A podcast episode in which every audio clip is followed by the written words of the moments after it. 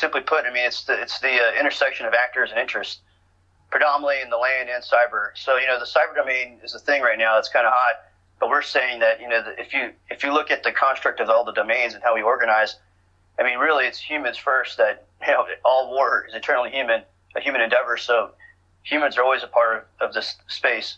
But what's happening in the present is that this human domain is shaping, you know, modern competition conflict faster with the speed of networks and communications. So networks, I mean, networks define the human domain and shape the current character of conflict and competition.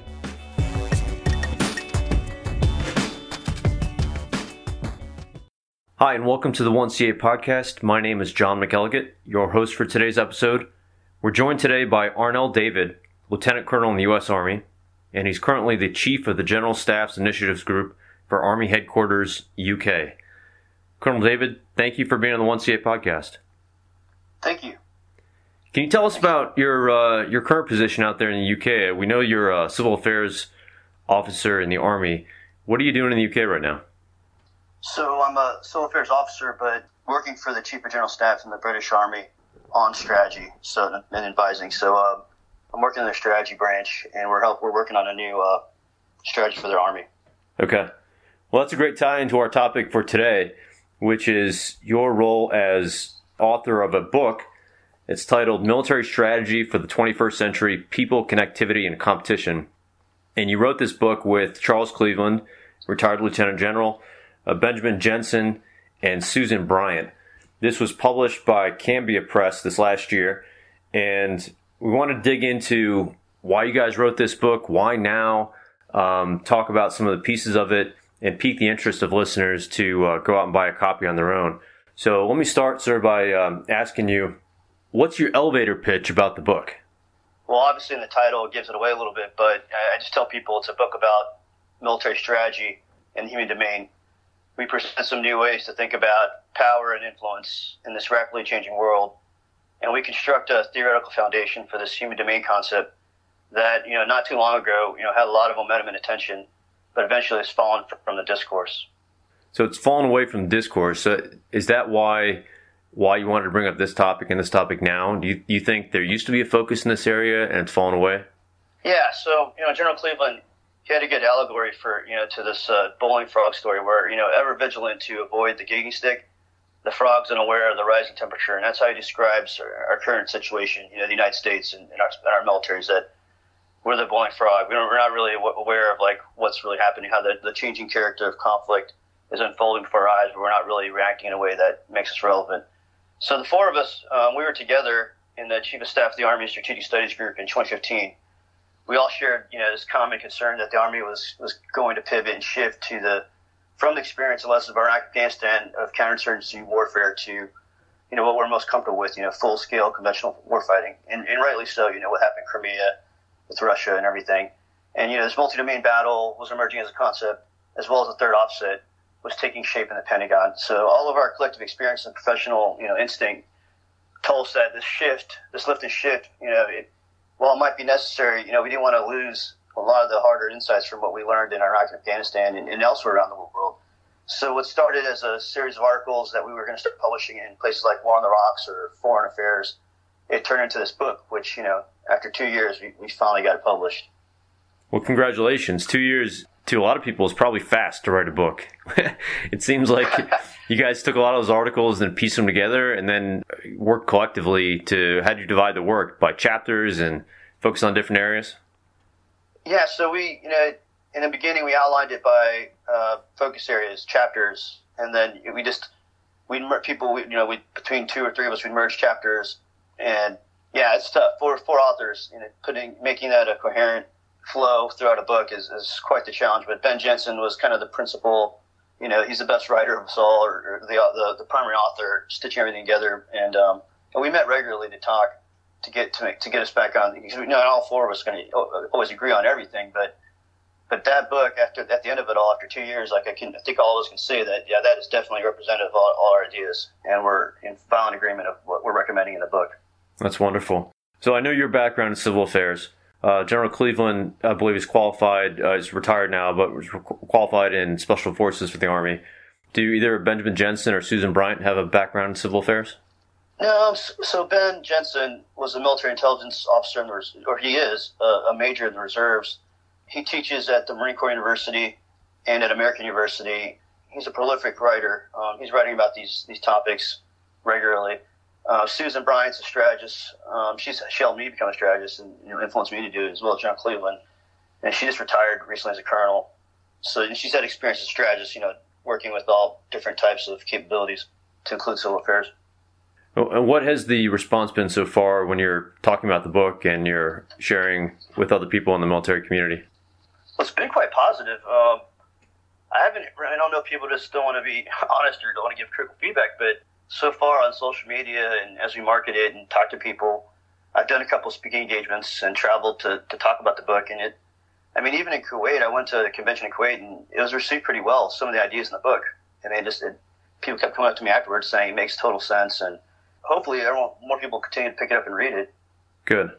Well, let's talk about some of the details of the book, and I want to start with the preface. In it, General Cleveland wrote, "We lack organizations and leadership at the highest levels oriented to the most prevalent forms of conflict, irregular and population centric. Colonel David, why do you think that's the case? That's a good question. So, that point was made early in the book for good reason. I mean, if you look at how things progressed in the, the global war on terror, there was there's a lot of initial success. Um, it started with small special operations elements in Afghanistan with the you know your infamous horse soldiers with all these movies coming out now. In Iraq with 10th Group and you know General Cleveland working alongside the Kurds and Peshmerga, and to, to the over you know overlooked t- success of uh, Joint Special Operations Task Force Philippines and the similar effort in Colombia. You know, the, the, these are all led by special warfare leadership at the operational and tactical levels, not not necessarily you know your civil affairs, your PSYOP, special forces leadership, not necessarily your surgical strike types. They are instrumental to the, the fighting of irregular population-centric conflicts. But as these things grow in scale, you know, the military response is, uh, you know, like if you look at, the, at what happened in Mosul and Iraq when we went back in just recently, I mean, the only things we have to offer are, you know, your brigade, division, corps, field army headquarters of conventional leaders who are, you know, are charged to lead and prosecute these wars amongst the people. It's not that they are not good leaders, but by no means, I mean, they are the best in the world, but they are the best at bringing the hammer and violence. And these types of conflicts require, you know, those most intimate with its conduct and, and understand its character. And so a lot of the leaders that, you know, whether it's your special forces group commander or what have you, they might rise up to be a TSOC commander, commanding general, but in terms of managing these larger efforts, I mean, it's, it's not likely the way we're structured right now that they would be in charge of prosecuting that type of war. And when you look, so that's the U.S. When you look at some of our adversaries, do you think that they're succeeding in having the leadership organizations formed for regu- irregular or population centric warfare? in terms of irregular and population warfare, uh, I mean, it's like what's happening with the Taliban. I mean, even though they're getting you know some support or external support from whether it's Pakistan or elsewhere, how can we, without with all these resources and tremendous might of NATO and the, and the U.S., continue to struggle in dealing with the Taliban? And they keep they're able to recruit. Um, so I, I think they're pretty they're way effective at controlling the narrative, their information campaigns, their the way they're you know they're connecting with the people. I mean, they're they're really good. And one one to look out for right now. I mean, for for quite some time is Iran. I mean, the way they, I mean, how they're able to mobilize just massive networks of people all over the, I mean, all over the world with their reach with Hezbollah and all these different groups that st- are connected to Iran. I mean, it's pretty impressive. So, and I mean, just I was at a conference the other day at CHACR at Sandhurst, and uh, this was a, a big topic of discussion there. Are there any other adversaries who are doing it well? Yeah, so I mean, there's a host of them, right? The Chinese, you know, they went, win without fighting. I mean, they're fighting in this threshold below armed conflict with the way they're creating these networks. I mean, we talk about in the book the, the One Belt One Road uh, project they have, where they're just creating these these these flows, these big networks, and it's it's to increase their, their power and influence in these in all you know in that whole area, the the, the One Belt One Road, all the different areas it's, it's moving to, through. Uh, Russia of course, this hybrid warfare stuff that they're doing, trying to avoid this is a similar threshold of like Article Five with NATO, are doing a number of things in cyberspace and, and you know disinformation campaigns. So, to name a few. Right, Colonel David. In the book, you wrote, America's military needs to be part of a global security network optimized for 21st century influence campaigns backed by military force as opposed to fighting 20, 20th century military campaigns backed by information operations that often do not match the local context. Sir, are you calling for influence before force? In some cases, yes. I think that the uh, information objective should have primacy and, and lead off. It, it, ultimately comes down to every circumstance is different, and you know, it might be a matter of sequencing. But too often, you know, and I've watched this in, in a number of campaigns or places I've been on deployments. You know, we they plan the kinetic effect or the, the, the lethal aspect of the fight, and then they're like, okay, let's sprinkle in some some magical IO dust after the kinetic operation, or even to use a little bit of it before. But it might be the main thing the main object object that we need to pursue. Uh, so on my last deployment, I was asked as the SIG chief for Special Operations Joint Task Force Afghanistan, SOJTF-A. I was asked by the, you know, the CG to look into information warfare and assess how, how well we were doing it across not just you know SOJTF-A but Resolute Support and with NATO, and then and, and the Afghans. And so we I brought a sergeant major from uh, Asymmetric Warfare Group (AWG), and we'd, we'd go around on, as we are doing our assessment, and he, he had a good way, a clever way of explaining it he would say, "Hey, if I was, you know, if I just walked up to you and slapped you in the face, and you'd be like, why, why'd you just hit me?' But if I said, "Hey, stop this behavior," and then I walk up and then punch you in the face, you know why I hit you, and then that's kind of the way, you know, the what should lead out. So the the IO objective, or trying to explain, you know, whether it's trying to intimidate or influence or coerce or manipulate, that may that may lead. That might be the main thing, and then you might be able to accomplish your objectives without even having to physically fight. So I thought it was kind of a clever way of explaining information warfare and why it matters and which which should come first. You know. Yeah. If that answers the question. I think it does, and that's built on your experiences and those of the other authors. So let's talk about the three policy recommendations in the book. First, you and the fellow authors advise that we define the human domain. So, how would you define it? So, of course, we define it in the book, but uh, simply put, I mean, it's the, it's the uh, intersection of actors and interests predominantly in the land and cyber. So you know the cyber domain is a thing right now. It's kind of hot, but we're saying that you know if you if you look at the construct of all the domains and how we organize, I mean really it's humans first. That you know all war is eternally human, a human endeavor. So humans are always a part of, of this space. But what's happening in the present is that this human domain is shaping you know modern competition conflict faster with the speed of networks and communications. So networks, I mean networks define the human domain and shape the current character of conflict and competition. The second recommendation you have is a public private partnership for data analysis to map the human domain and roots of instability. And I know there are a lot of contractors out there, there are a lot of private industry members who have data analytics tools. So there are some partnerships to some degree that are already happening.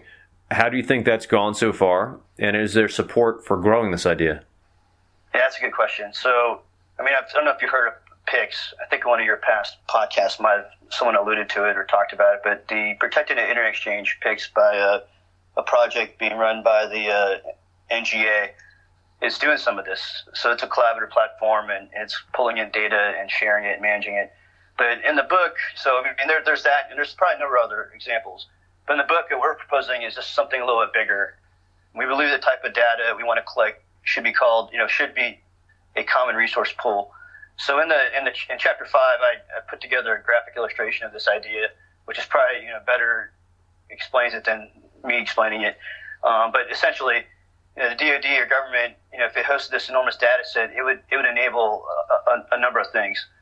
For instance, if you you know before you deploy, if you wanted to map out the human geography, you can start to ask questions or do that rather quickly because the data is in there. Uh, you can run machine learning eventually, because this is present technology today. You can run machine learning and algorithms to ask important questions to accelerate your understanding of an area or, population. Dr. Ben Jensen, so my buddy Ben, he's uh, I helped him get this thing going with in the future studies group with another major. He's got this uh, project Athena, where he's taking all the data from uh, war games, the joint staff, to feed into this AI platform, you know, Athena so it's pretty exciting, incredible. You'll be able to ask Athena questions, uh, whether you're doing some planning or what have you. You know, kick back some answers and, and help you, you know, plan or, or, understand what it is that you're doing. Um, so this is what we need to do with Civil Information Manager, CIM, and, and other data we collect, is put it into this common resource pool and management. We think that DoD, we recommend DoD does it because it's the only organization that has the the, the, the, the level that needs to be managed as. We're so big and we have all the data just already, most of the data already. We just need to host it in the cloud somewhere. Okay.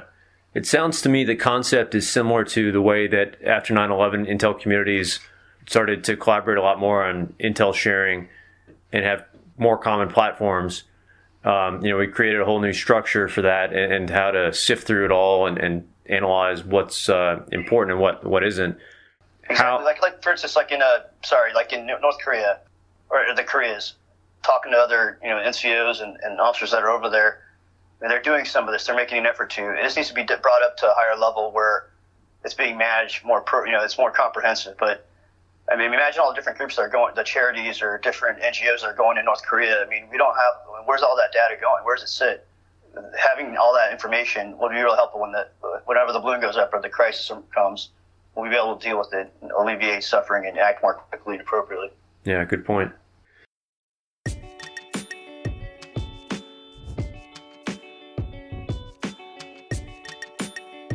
Want to give you a preview of some upcoming episodes of the 1CA podcast. We'll be interviewing authors of the CA issue papers that were presented at the 2018 symposium at Fort Bragg, North Carolina. The winner of that symposium was author Ryan McCannell and his Evolution of Civil Affairs and Interagency Partnerships in Sub Saharan Africa. Coming in second place was the issue paper titled Optimizing Civil Affairs Through Branding and Narrative Strategies. Tied for third were papers titled Optimizing Civil Affairs Through Reorganizing the Force and Civil Affairs 38 Gulf Functional Specialists From Strategy to Reality. Rounding out the top five papers at the 2018 symposium was the paper titled Developing Civil Affairs Increasing Soldier Flexibility and Doctrinal Specificity. So stay tuned for upcoming episodes of the 1CA podcast and catch up with what's happening in the CA issue papers.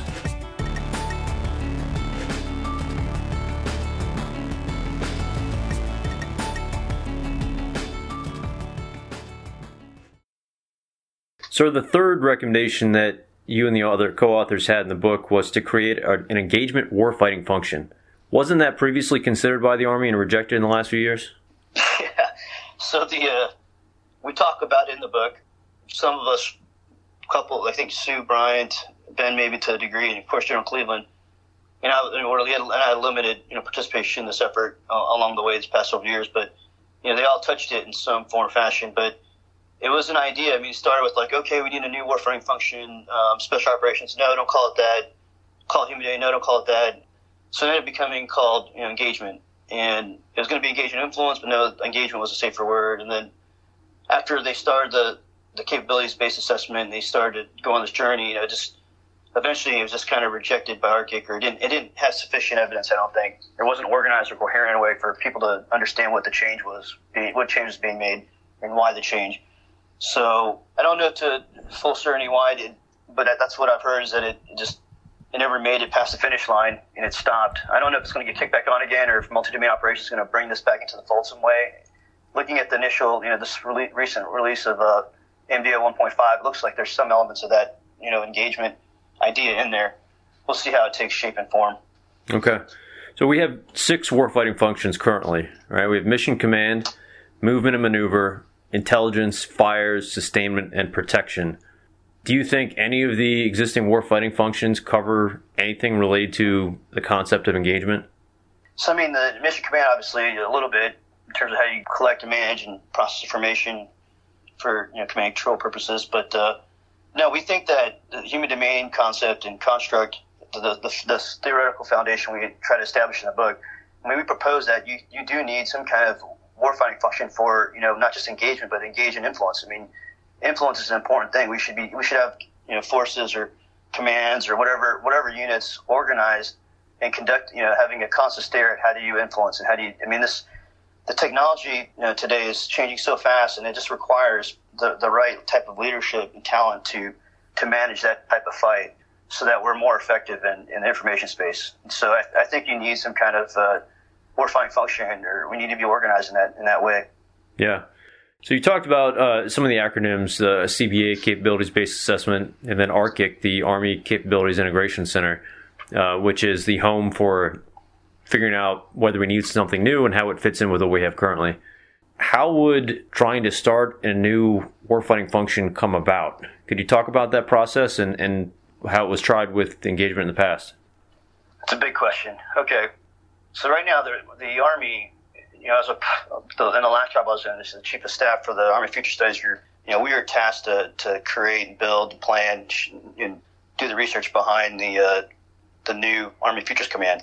So the whole process of how that how you build a capability, I want to say that some of that may be changing and unfolding right now uh, as we speak. I mean, ARCIC is getting ready to get realigned underneath the Army Futures Command. Traditionally, you you know you'd you'd have your capability based assessment, which starts with the, I think what you said was a functional solutions analysis. But beyond that, I mean, in the in the back of the book, we we have an appendix where we propose a policy brief where we recommend for this exploration to occur, where you know define the human domain, assign ownership, you know whether it's SOCOM or, or the Army, some part of the Army, the irregular warfare. There's there's parts of this all over, all over already. But what we saw recently with the uh, peacekeeping and stability operations to possibly going away, I don't know if that was finally decided or not, but you know a number of other organizations you know, they're, they're kind of like disparate efforts that are kind of all over the Army. We think that, you know, we propose in the book like a higher level command or element needs to take ownership of this, this space, this human domain.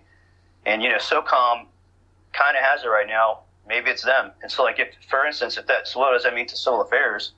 Does that mean that some, if, if civil affairs is a, if we're a critical component of the, the human domain, mapping out the civil dimension part of it and, and doing a number of things to, map out the networks and such. If that was your your craft, and now SOCOM owns it, then they need to take ownership of this. And then maybe that starts to realign and reorganize, maybe bring the regiment back together in a way that, you know, right now we're kind of fragmented. I think what we're asking for is the journey needs to, I mean, it doesn't need to begin. It already has. It's happened. We had the Strategic Land Power Task Force.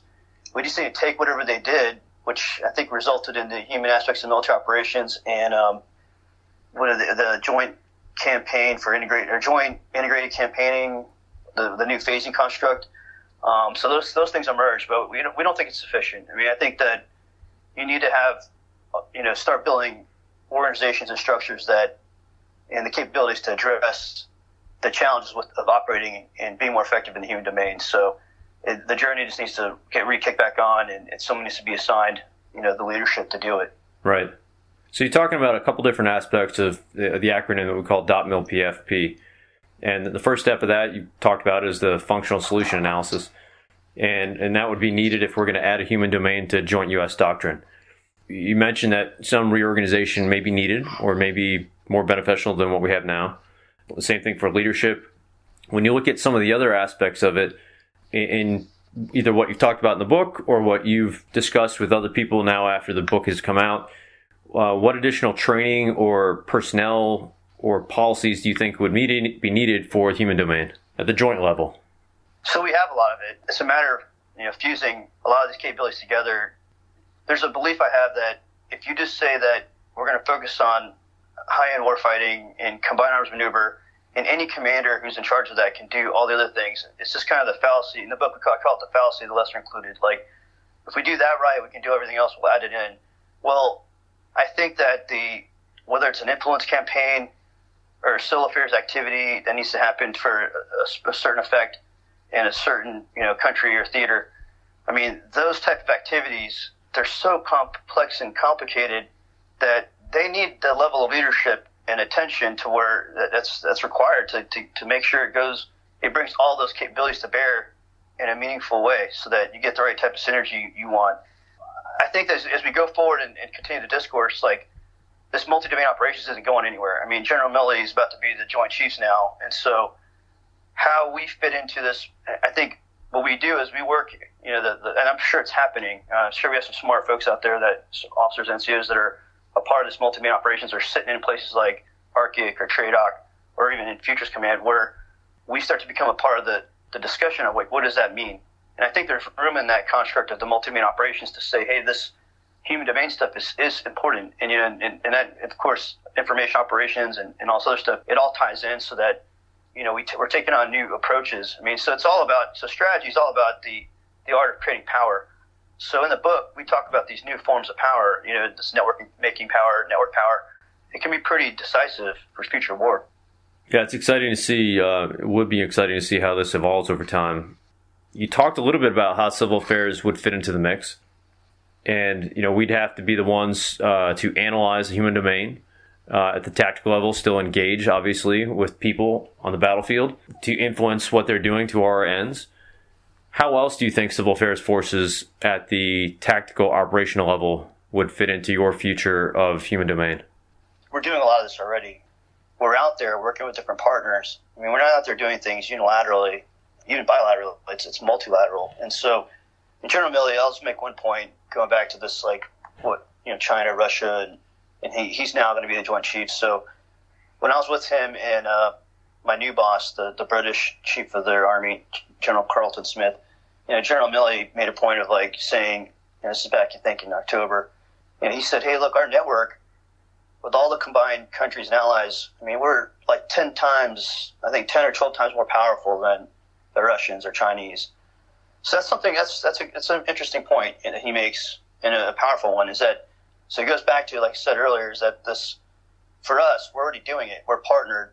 But it's taking these, these networks of partners and mapping it in a way that you can, you know, you start to see the value of it so that when people are like, well, I don't know if the CA thing is something we need, you know, this is it relevant? Like, well, geez, like look at these overlapping networks of people that they're touching and ma- managing in, in a, a, number of regions. I mean, that's a pretty, that's a powerful thing, and it's making a big difference in, in different parts of the world, in Ukraine to you know up in you know the Baltics to all the way in the you know in every every theater we have forces doing all this stuff. So I think our our forces as a critical component of the human domain in, in creating you know creating this capability of these these networks that are able to influence. It's just how do you how do you package that and market it in a way that people start to understand what it is that we bring to the table. Colonel David, if, if at all, do you think, uh, and how should civil affairs forces and their supporters start their own influence campaign to increase the demand for human domain and joint U.S. doctrine?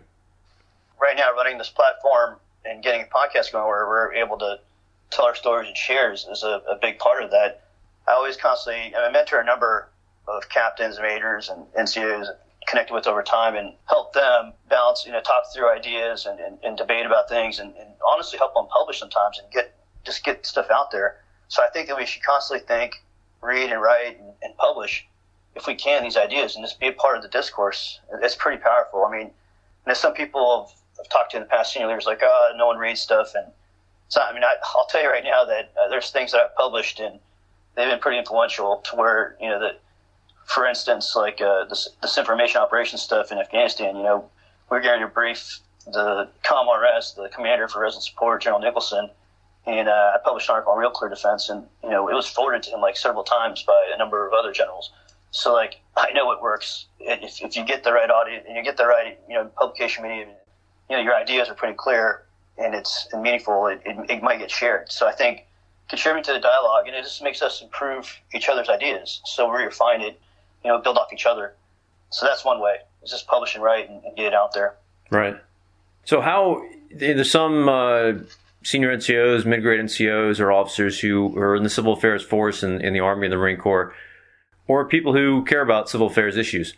Are there any advice that you'd have for them for getting over the hump of they got some idea in the back of their mind, or they've written it down on a napkin, just to put it on paper and submit it? Uh, is there any reluctance that you've heard from people to do that? So that's that's a fantastic question, man. I mean, sometimes it takes a lot of courage to write and publish and put your ideas out there, right? Because like you, once you put it out there, it's out there. So it takes enormous courage. I would say, you know, find a mentor. There's plenty out there. I said I've done I've done helped a bunch of people get stuff out there on different mediums, a smaller journal, War on the Rocks, and, and what have you.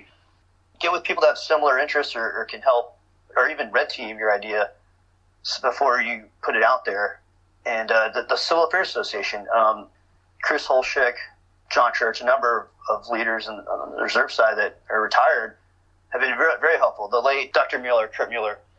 So get with mentors, get with people like Dr. Kurt Mueller who, and, and Chris Holshek, who are willing to take the time to to help read, mentor um, the, the, the civil affairs essay papers, you know, contributing to those um, giving those a shot. And I mean, I think that we're getting way better at this. Um, you're starting to see a, larger volume of people write and contribute stuff. So that's really good. I mean, participate in the podcast and just and just talk, just learn from each other, just help each other out. We need to be a learning organization.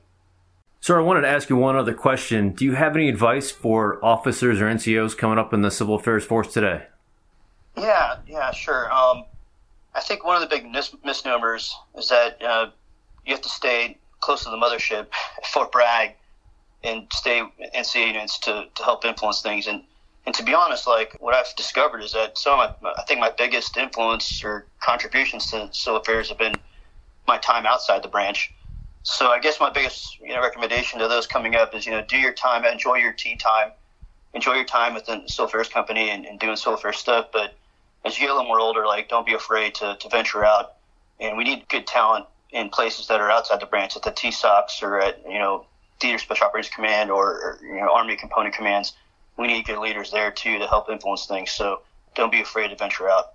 But thanks for asking that question. Lieutenant Colonel Arnel David, co author of Military Strategy for the 21st Century People, Connectivity, and Competition. Sir, you're doing it right now. I, I congratulate you and your co authors for getting this book out, for sharing the word, pushing the ideas that you have, and thank you very much for being on the 1CA podcast. Uh, thank you, John. Appreciate it.